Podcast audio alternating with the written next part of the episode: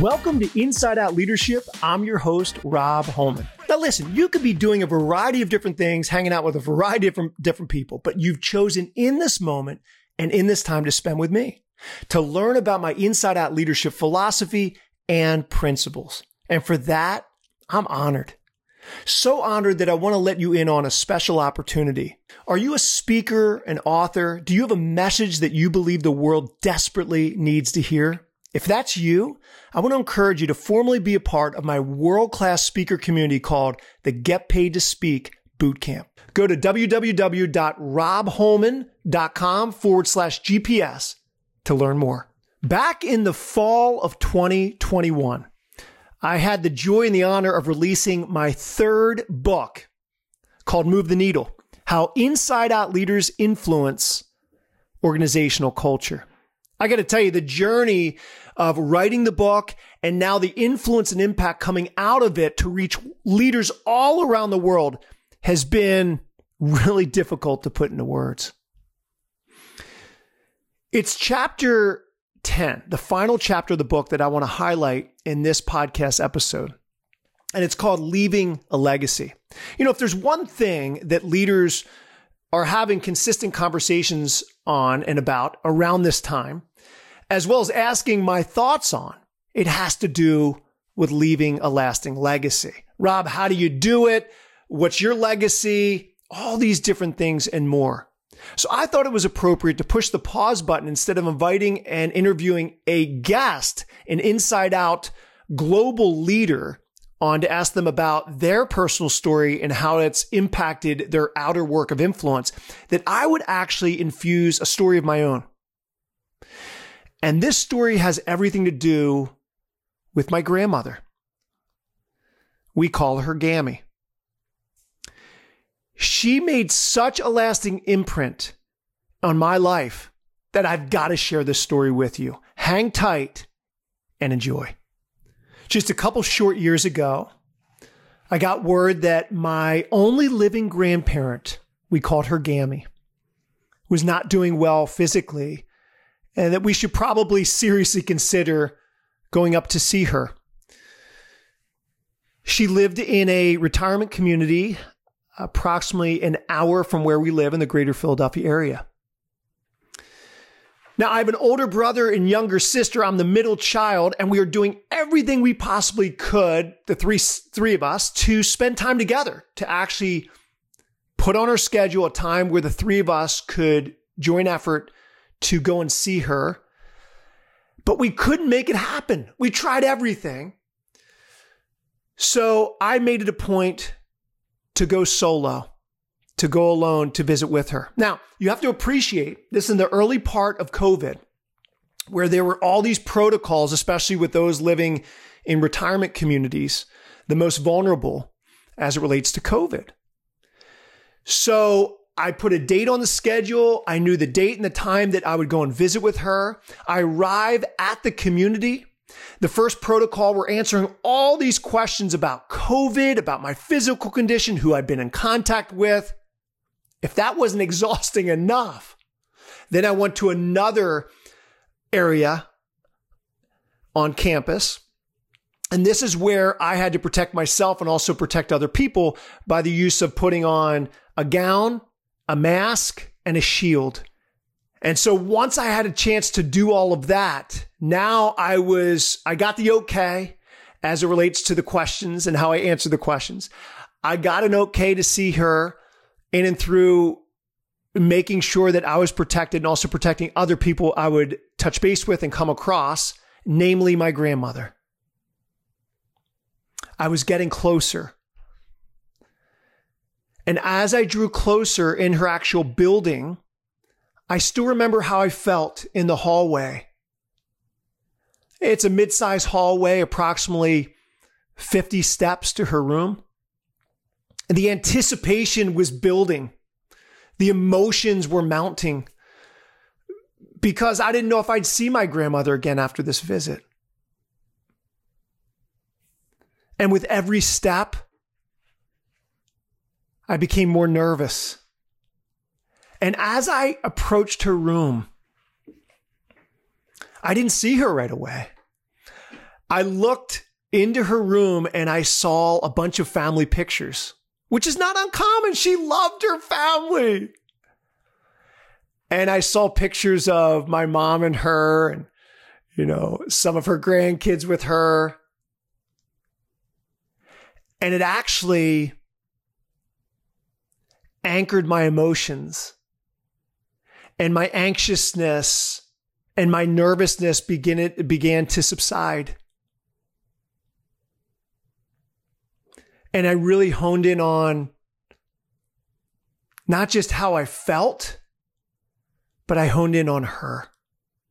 And as I proceed in the room, as I look past the different pictures and images, and as I felt a calm and a peace begin to settle in, I peeked around a curtain to see my grandmother, Gammy.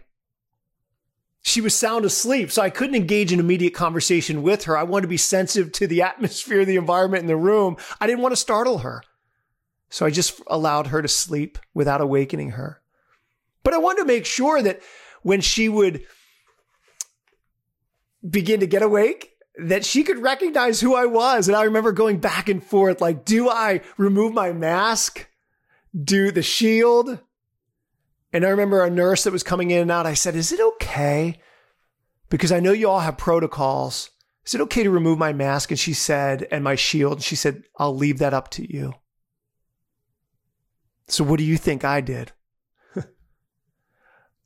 I removed my mask, shield, kept on the gown now. Because I knew when my grandmother woke up, I knew that she would want to recognize me and I didn't want to startle her. So as she remained asleep, now I got to share this with you. The overall visit of our time together was approximately 40 to 45 minutes, but there was only about 20 minutes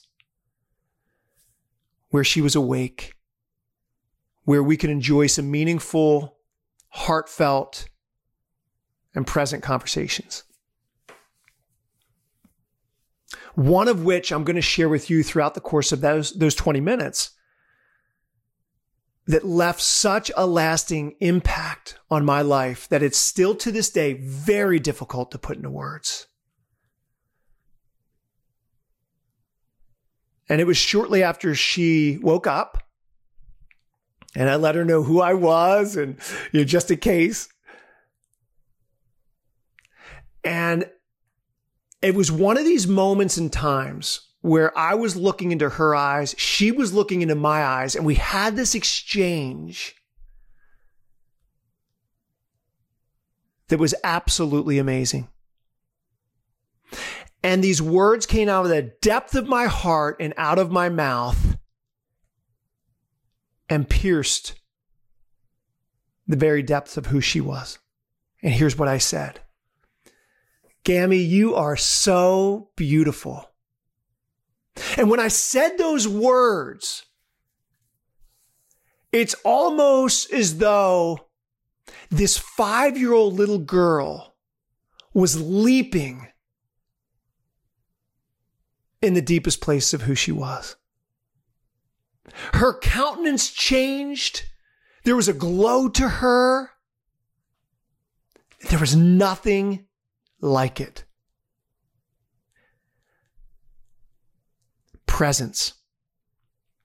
I was present with my grandmother. She was present with me. And I spoke those words spontaneously because that's how I felt in my heart and my soul.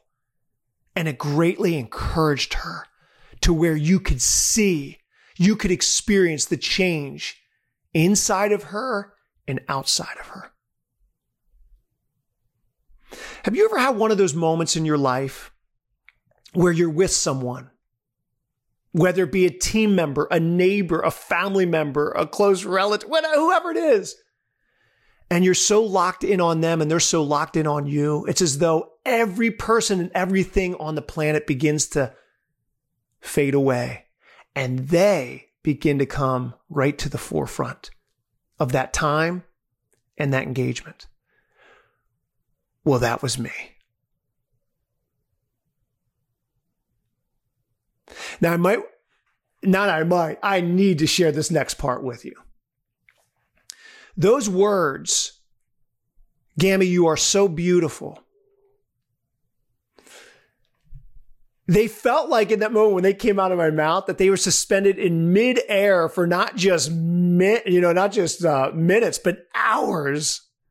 But in reality, it was just a few seconds.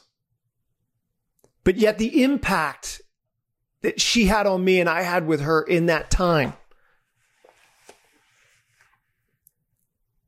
It's like a ripple effect that went out and still has an impact on me today. Now, I didn't know how long she would even remember those words because during the latter part of her life, her memory was not the best. It made the time with her and the words that came out of my mouth that much more important. I want to encourage you by the story with my grandmother. I want to encourage you about presence. Presence is something that we can take for granted because there's so much going on. So many people are tugging at us. So many people want our attention. There's so many things to engage on. But I have found that when we can learn about and embrace the discipline, the beauty and the power of presence, that's what takes a relationship and deepens it in a very short period of time. That's what helps us build and foster trust from the inside out with those within our overall sphere of influence. And that's important for us to know as leaders and as human beings. You know, our legacy depends on the presence we bring into our relationships. It's about having influence that matters. So I want to leave a couple thoughts with you behind as it relates to presence. And I want to be really, really practical.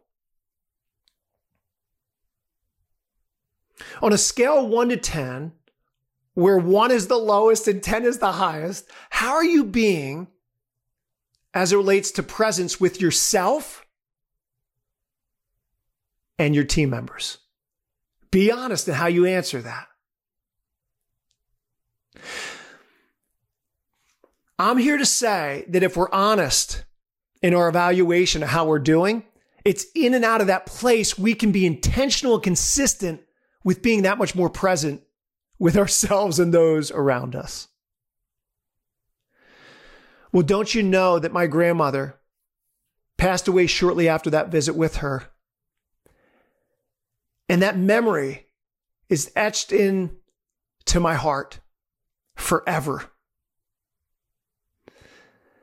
Gammy, she demonstrated not only by that time and that exchange, but throughout the course of her entire life of what presence really means. She was able to pass that along to me. So when she passed away from this earth, it's something I could carry on within the people that I get a chance to meet. I get a chance to grow in the relationships with them throughout any course or period of time. Now it's your turn. Well, she passed away just 10 days before her 102nd birthday. You talking about a long life that was filled with presence, meaning, influence, and impact. Gammy, I want to say thank you because as you inspired and encouraged me, I'm able to inspire and encourage other people. Thank you. Be blessed in your pursuit of presence today.